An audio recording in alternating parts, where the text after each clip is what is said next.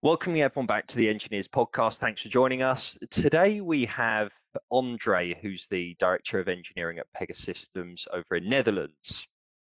Pegasystems uh, have built an awesome low-code platform that uses AI-powered decisioning and workflow automation to solve some of their clients' challenges. We're going to be uncovering some really interesting details and challenges surrounding what they've built and Andre's going to guide us through some of that and talk to us about some really interesting scalable and data challenges. Andre, thanks for joining us. How are you? Good, very good. Thank you for having me here. Absolute pleasure. Absolute pleasure. We always do this on the Enginears podcast, Andre.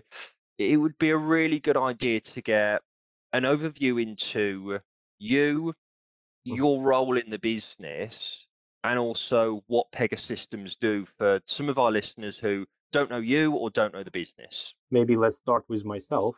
And as I said, thank you uh, for having me here. It's really nice opportunity and in a way a challenge for myself. Uh, and I hope that that at least one sentence that I'm going to say today going to resonate with the audience, and I'm going to help them with uh, whatever they are uh, looking for when listening this podcast. My personal story, in a way, uh, very boring, uh, because since I remember myself, I've been in love with technology and software and building software, and that's what I do pretty much for my entire life. And that is my hobby. That is my work, uh, which is pretty cool. And um, I work as a software engineer. I started as a software engineer working in uh, multiple companies. And uh, by the way, I'm originally from Minsk, Belarus. But pretty early in my career, I moved to Amsterdam, to the Netherlands, where I also worked as a software engineer. But something that probably describes me and something that I took from my university class. My uh, professor used to say that uh, an engineer has to be lazy and a good engineer has to be enormously lazy. That I, I kind of took this to the heart and that's my motto through life which annoys my wife sometimes, of course. But uh, in my day to day work, at some point, I realized that I actually don't need to code. I don't need to write software myself. And I can uh, have other people doing this for me. I can have, I can work with other people uh, who will do this. And uh, that's how my uh, engineering manager, engineering leadership role started. Okay. Um, and uh, what I do, what I actually do um, i like to describe this that i do whatever needs to be done and that means that i have sort of a multiple personality disorder on one hand i'm managing an engineering team here in amsterdam in pega amsterdam and i work with teams i help them to build software i work with uh, other engineering managers and help them to grow leadership their leadership roles the other hand, I work with customers, helping them to solve their problems and uh, resolve their issues. And also sometimes when I have time, I try to be hands-on and uh, look at the architecture, maybe even sometimes implementing some tools. In the end, I'm just doing a lot of engineering work and a lot of fun. I think something that you touched on that really resonates with the podcast as well. If you say one line that someone can take away from this podcast, mm-hmm. that's what we're all about building. So uh, I think this is the first time that we'll ever speak about a low code mm-hmm. platform, what a low code platform is, and some of its utilities. We'll uncover that. Mm-hmm. But I think you hit the nail on the head about what Enginears is all about. Before we talk about low code platforms, which is you know a hot topic for today. Can you talk to us about who Pegasystems are and what problems they solve? Yeah, of course. So, uh, you know, a general sentence that would describe Pega is it is a scalable low-code platform for AI-powered decisioning and workflow automation, which is a very packed and compressed sentence uh, that is probably doesn't tell you anything. And maybe in the next five or 10 minutes, I will try to unzip it uh, so you can understand it a bit better. One thing I really wanted also to mention that the Pega is not new to the market. Pega, we, we actually celebrated 40 years uh, last week. 40 years on the market, uh, which which is pretty cool. And we are um, located in many uh, different countries, uh, and I represent here the Pega Amsterdam, which is pretty small office to be honest. Let me go back to this scalable low-code platform uh, for decisioning and workflow. And there are three key words here: platform, decisioning, and workflow automation.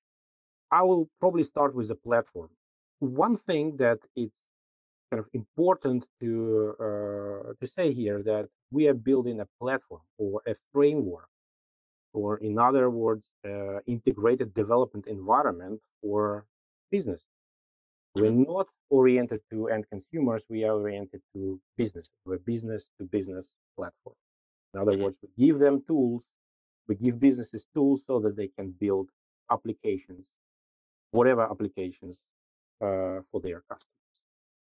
And sometimes I describe this also as a Lego constructor. So we have a platform with a lot of building blocks that you can stack together and get any application that you want. It can be you know, uh, as big as a, a sales platform or as small as a to-do list. Really depends on what you want to build. We just give you the platform. That's the platform part. The decisioning and workflow automation.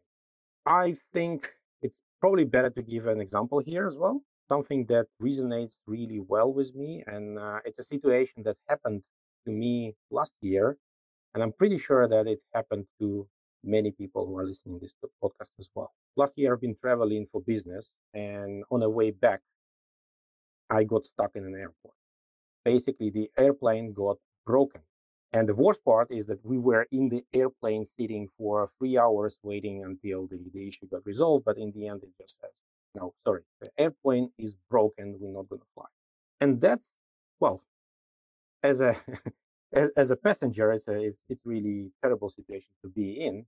But as a business, as the airline, it is a huge problem.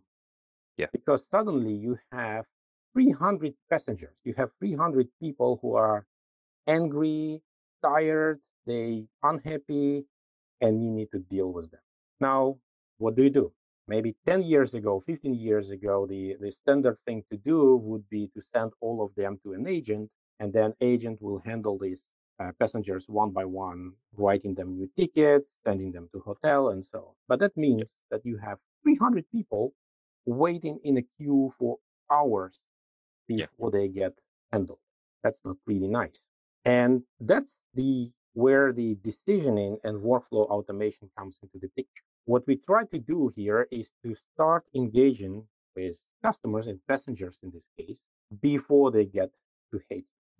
As I walk out from the plane, I get uh, an email that says, Hey, uh, I'm sorry your plane got canceled, but we already booked you into a hotel and you also booked you a separate flight tomorrow. Yeah. Don't worry, just go relax. And here's also a voucher for dinner, blah, blah, blah.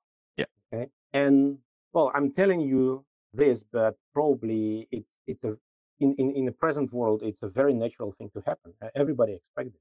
If you look under the hood and you really think of this, what it takes for a company to build this, it is actually pretty complex because, Yeah. well, you have 300 people. The first question is like, what is the best thing to do for them? What is good for me may not be good for you. I'm okay to go to a hotel and sleep over. You Mhm. are not. You are having your connection flight or you have some other urgent needs. So deciding what to do for a person is not a trivial task. And well, usually we call this that's a decisioning process. And once you decide something, okay, go to the hotel, rebook the flight, I don't know, cancel the flight.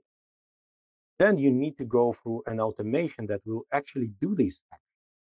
Because to book a hotel, you need to go into the reservation system. To book a separate flight, you need to go to the reservation system as well. And there are multiple steps that needs to happen in order the whole transaction to be completed. And somebody needs to orchestrate it. That's in essence what we try to help companies to build. It would be untrue to say that other companies don't do this or Yeah. we are the only ones who do it. That's not that's not that's not true. And in fact, I don't even know whether the my travel was handled by Pega or by some other company. I don't know that. What we strive to do is to make these type of use cases, these type of implementations accessible for business. So they don't need to involve IT departments and developers, engineers to build it.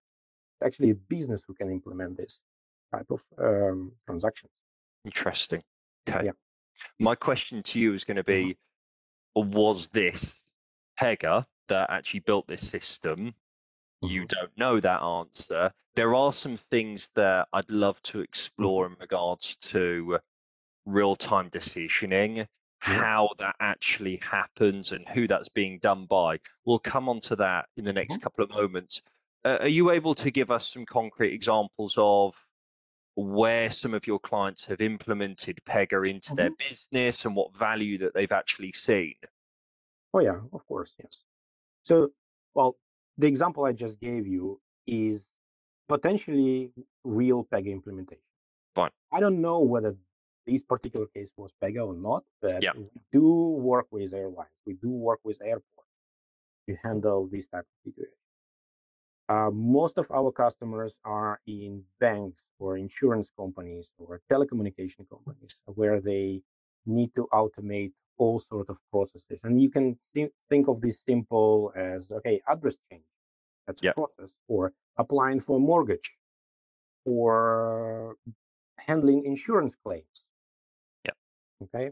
So that's what our primary business is. We help these big enterprises, and those are really big enterprises. You can think of top uh, 500, top 1,000 companies in the world. Uh, and we are helping them to automate their processes and add uh, our AI um, capabilities Yeah. mix. Touching on the real time decisioning, Mhm. my head's spinning with how this actually happens. Yep. Who makes the decisions, the the scale and the volume, you know, the, the speed of that mm-hmm. decision. There's a couple of things there, but it would be great to understand what actually happens under the hood Yep. and the challenges when building that and why it's so seamless for customers.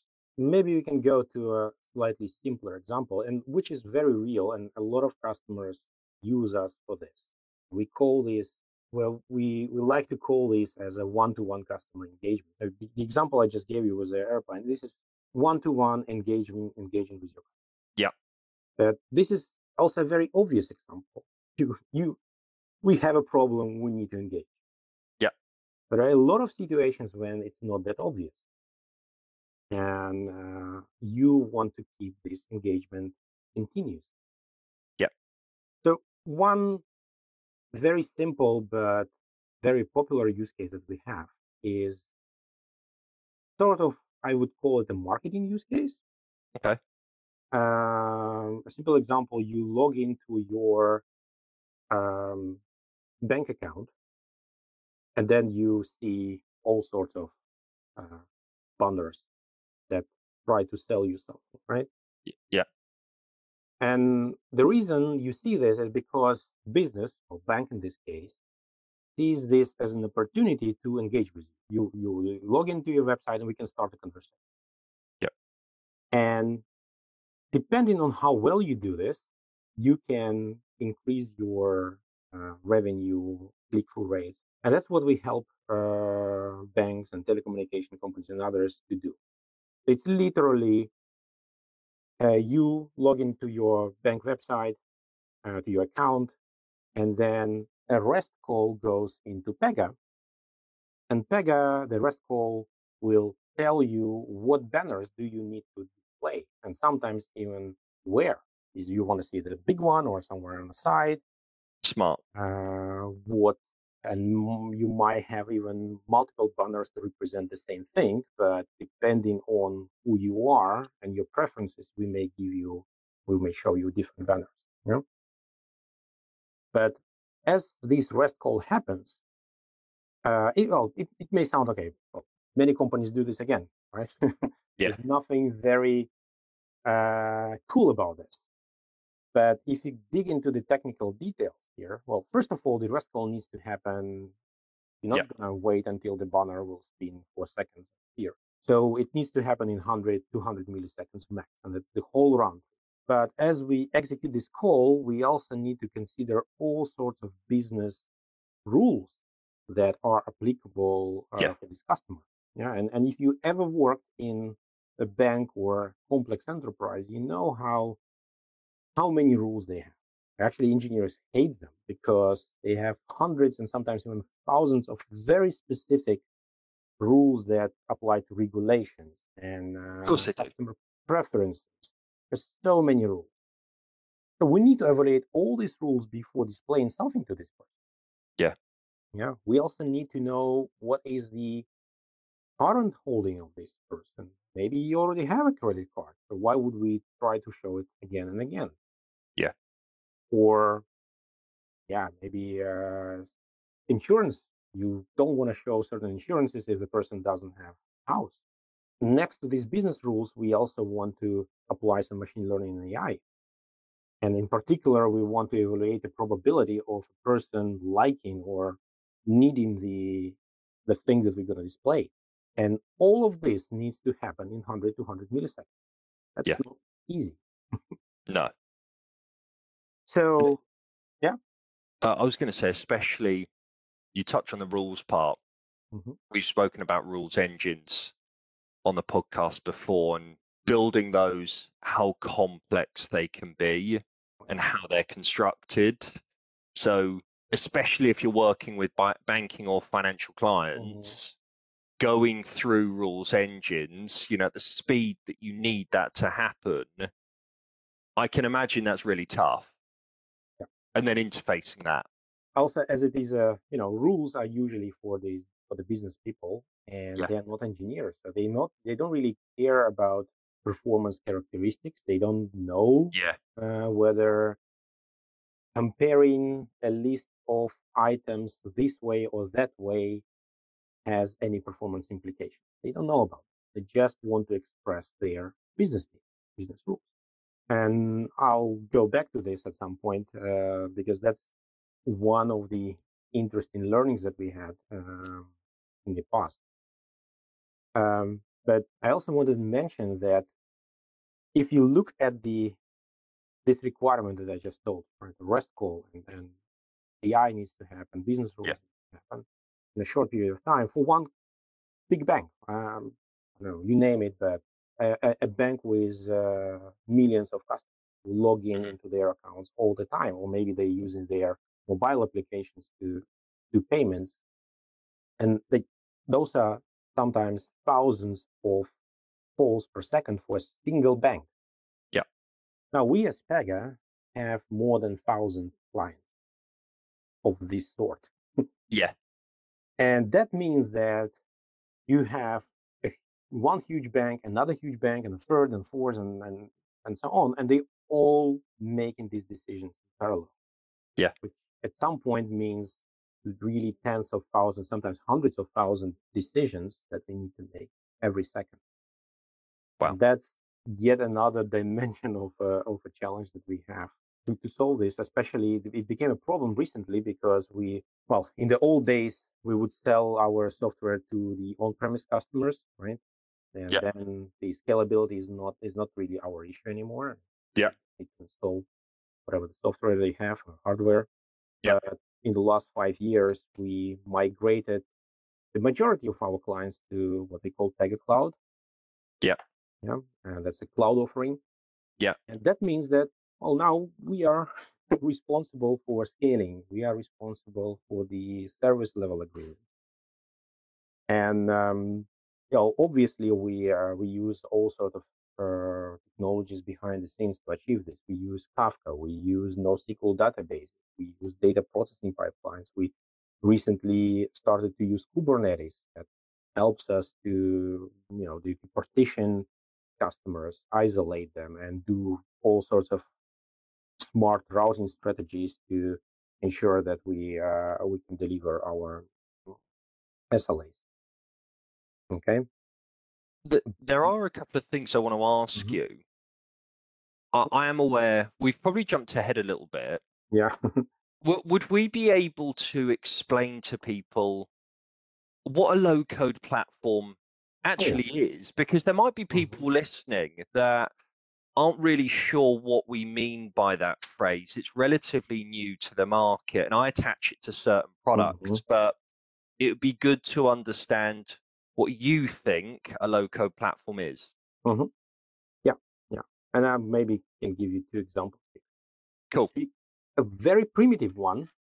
Um, yeah, just think of you needing to build a website for this podcast. That's my one as well. That's my example that I use for people. okay, yes. So you you need to be out of your mind to go and start coding HTML, JavaScript, And whatever other programming language, right? You don't do this today. You take something like a WordPress or any other sort of a low-code platform that will help you to build your website without knowing Yeah. anything about software. You just go, you choose a template, you apply certain uh, configurations, you build the content, you focus on your content in the end. Yeah. And that's that's the you can think of this as the low code for building websites or yeah web web shops. Yep. Uh, so the Pega as a low code platform is very similar in nature, but for enterprises, for big banks.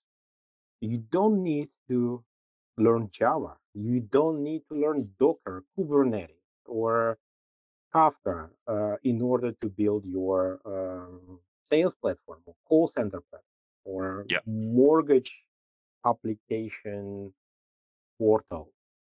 Yeah. Okay.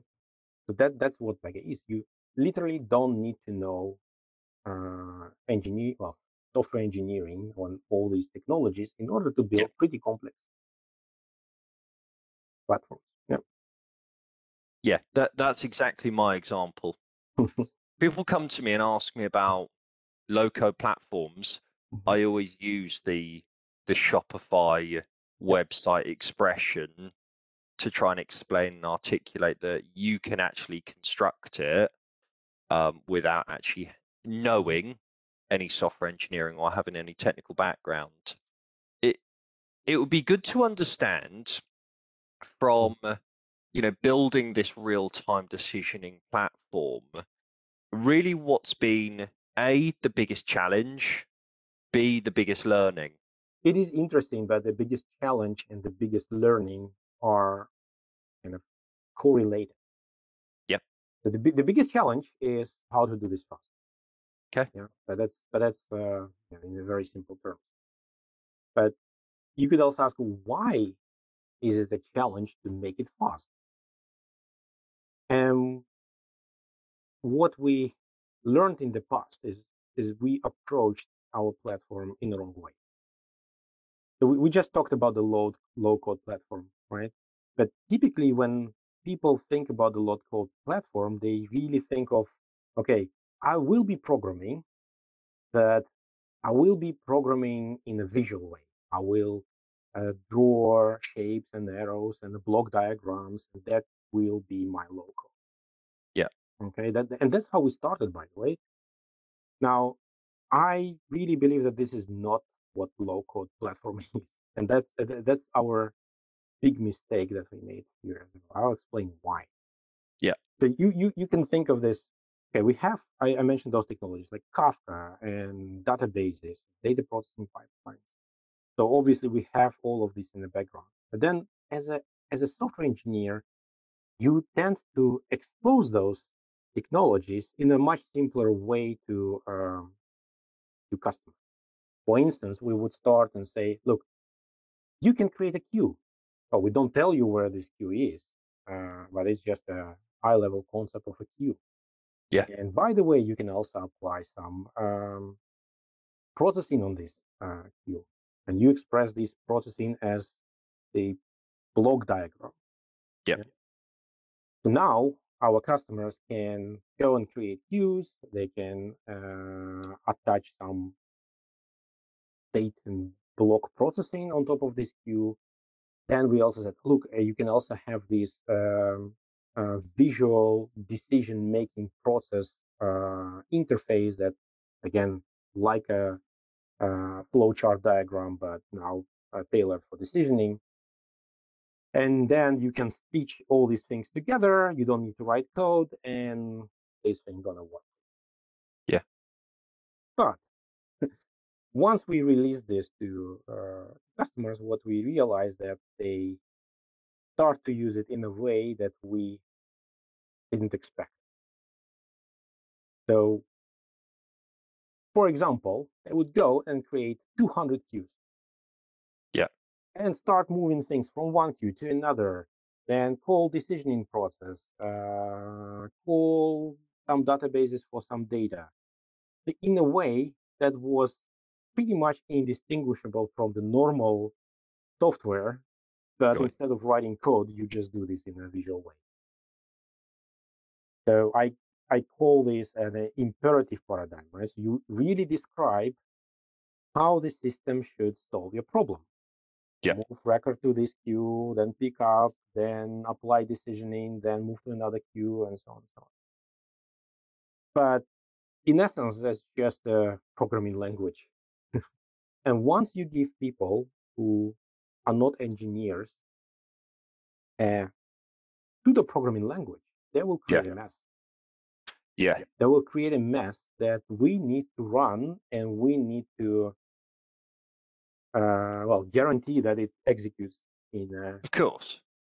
in a certain time. But how do you do this? If I if I give you a Java-like visual language and then you you are free to write whatever you want, I cannot Yeah. guarantee to execute this in 200 milliseconds. Yeah, exactly.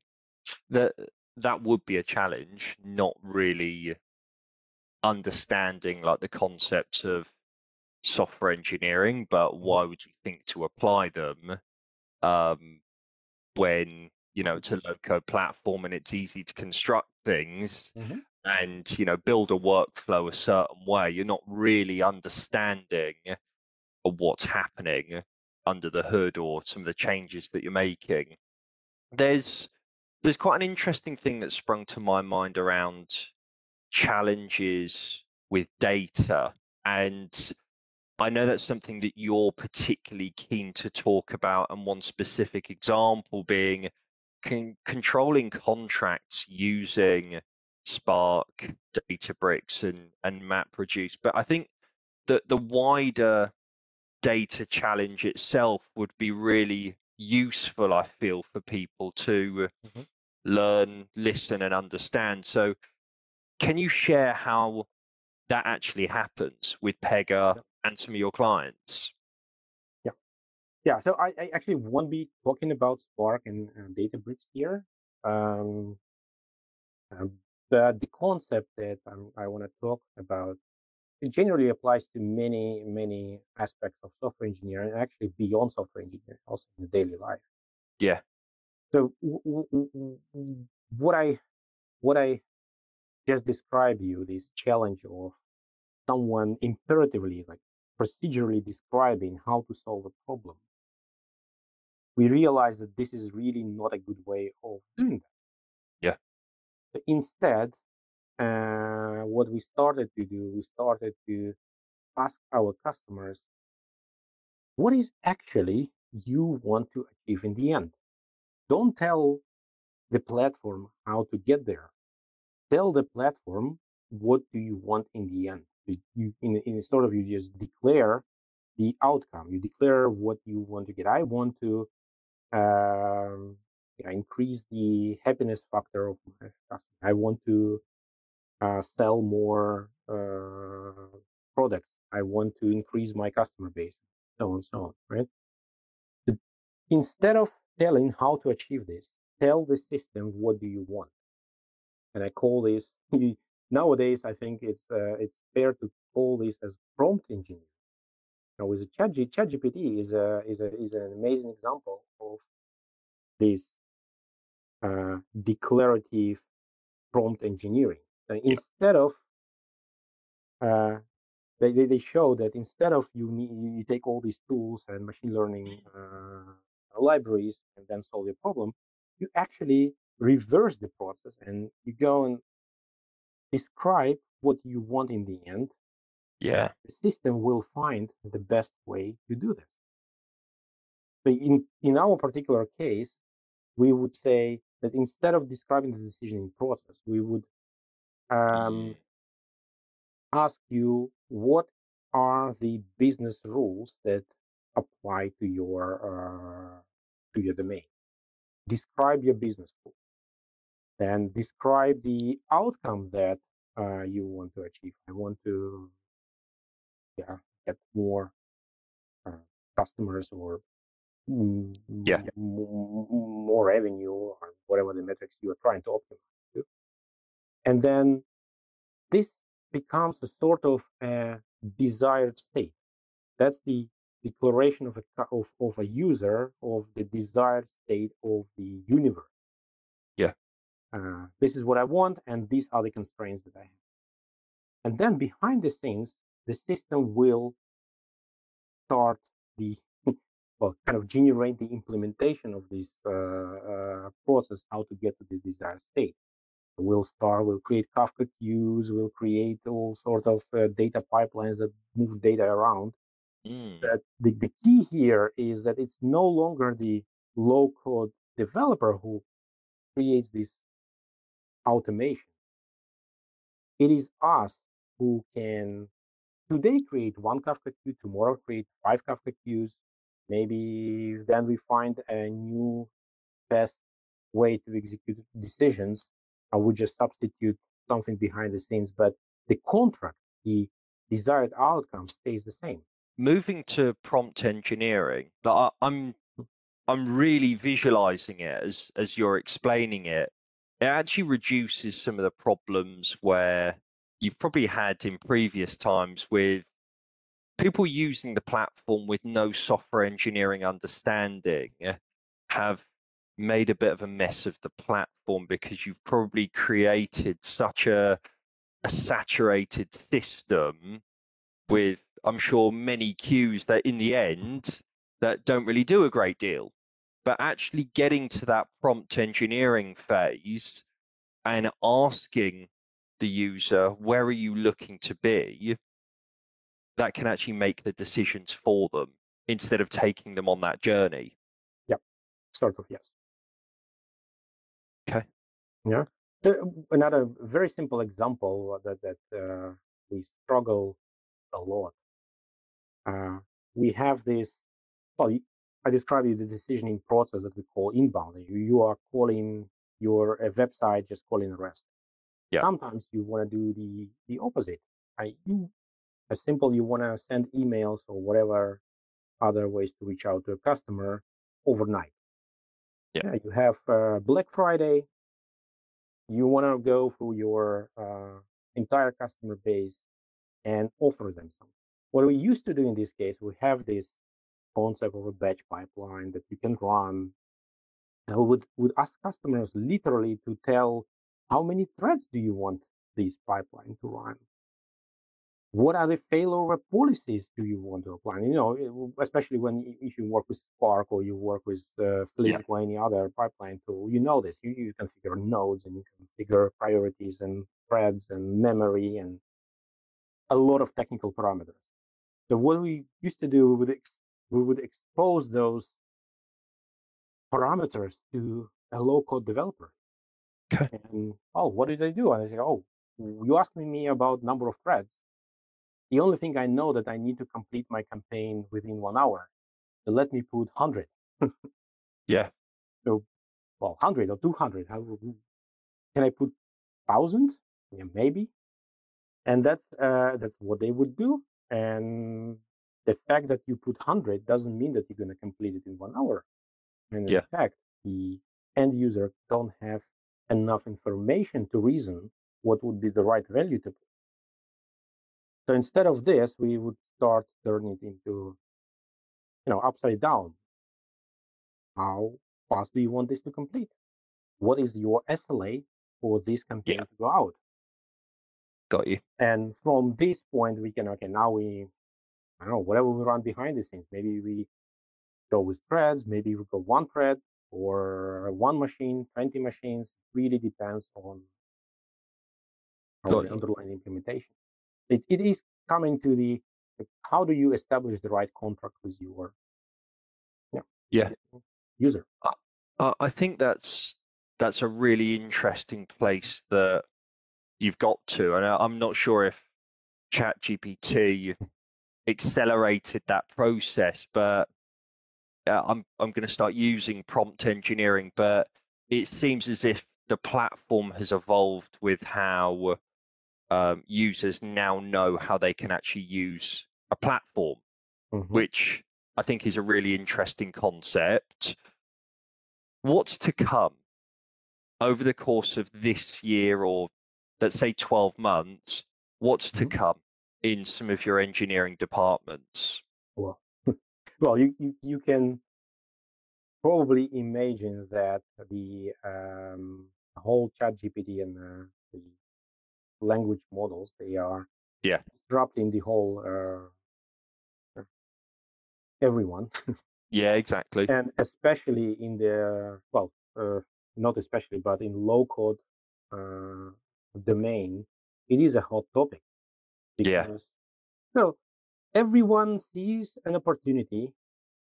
Uh, everybody feels that this is a big thing, but um, nobody really knows yet how to apply this exactly. Yeah. Right. So you, you can also go back a few years ago when this blockchain was a big thing, right? Yeah. Everybody was trying to do a blockchain because they'll feel okay, this is something we need to use it. Uh, so same happening with GPT and other True. language models. And in fact, we already have a number of features that are coming out uh, probably in June that will leverage the uh, prompt engineering. You would be able to think, do things like, hey, uh, I need a process for request a credit card. Okay. And uh, the system will just generate you automatically this process because ChatGPT is very good at explaining you what is the typical and average process of uh, credit card application is. For decisioning, we are experimenting with a very interesting um, feature that would generate you uh, text uh, of email messages or uh, banners. We, we actually conducted an, a research that says that depending on you, you may get very different reactions uh, depending on how you approach a person in terms of uh, the message yeah. you write. You know? Spot. Yeah. So th- th- these type of things we're going to be doing for sure. Will a million percent be keeping an eye on what you're building, some of the feature releases, you know, in June, obviously, really good luck for those. You're directing engineering, you've probably got visibility on, uh, on what you're looking to hire into ne- the Netherlands office. We've got, mm-hmm. as a podcast, a, a, really big presence in the Netherlands. So if people are listening mm-hmm. and they're genuinely very interested in what you're doing and what you're building. Talk to us about some of your growth over the course of this year and beyond and what you're looking to bring into the teams, if any. Really depends on when uh, you are listening, because it can be uh, you listening. True. With start of May. Yeah. um, so I would not really focus just on Netherlands because our presence is uh, pretty big in in in, in US, in India, in Poland, and we are hiring across those locations. Um, and typically, we are looking for. Uh, I, I, I usually describe this as a, as a, just a strong software engineer. We don't care that much about uh, frameworks or all these uh, um, you know, cool and trendy things like Spring Framework or knowing the Terraform. Yeah. We're really looking for the core engineering skills typically. And we are hiring in data science departments, we are hiring core engineering, we are hiring in cloud, in security.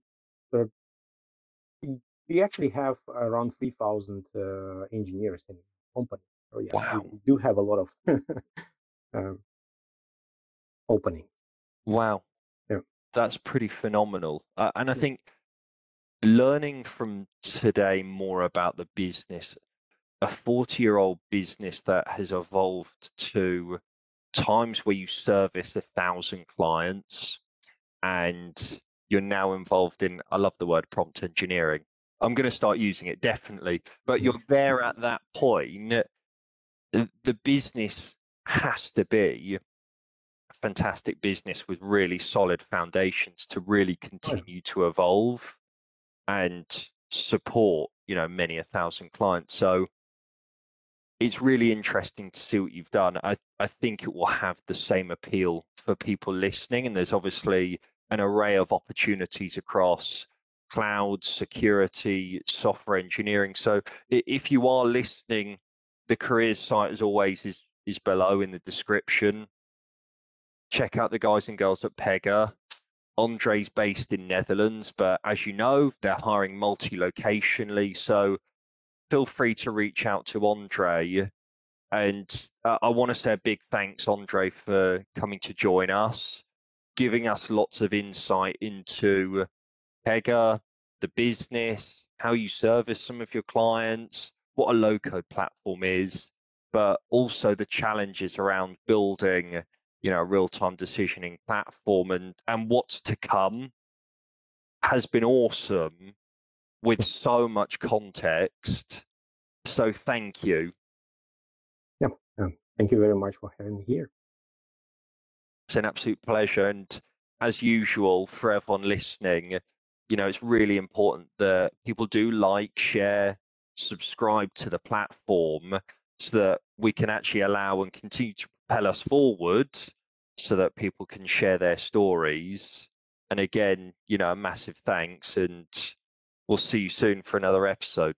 Hey guys, thanks for watching this episode. Uh, massively appreciate you listening and checking in with us. If you want to find out more about us and what we're doing, please check us out on social media. What we're trying to do at Enginears is build a community to drive knowledge sharing and experiences. On Twitter, we can be found enginears.io. It's no underscore. We've also got a website which is enginears.io. These links will all be posted in the description. Any feedback and comments are massively appreciated. We're always looking to improve on where we can. Thanks, guys.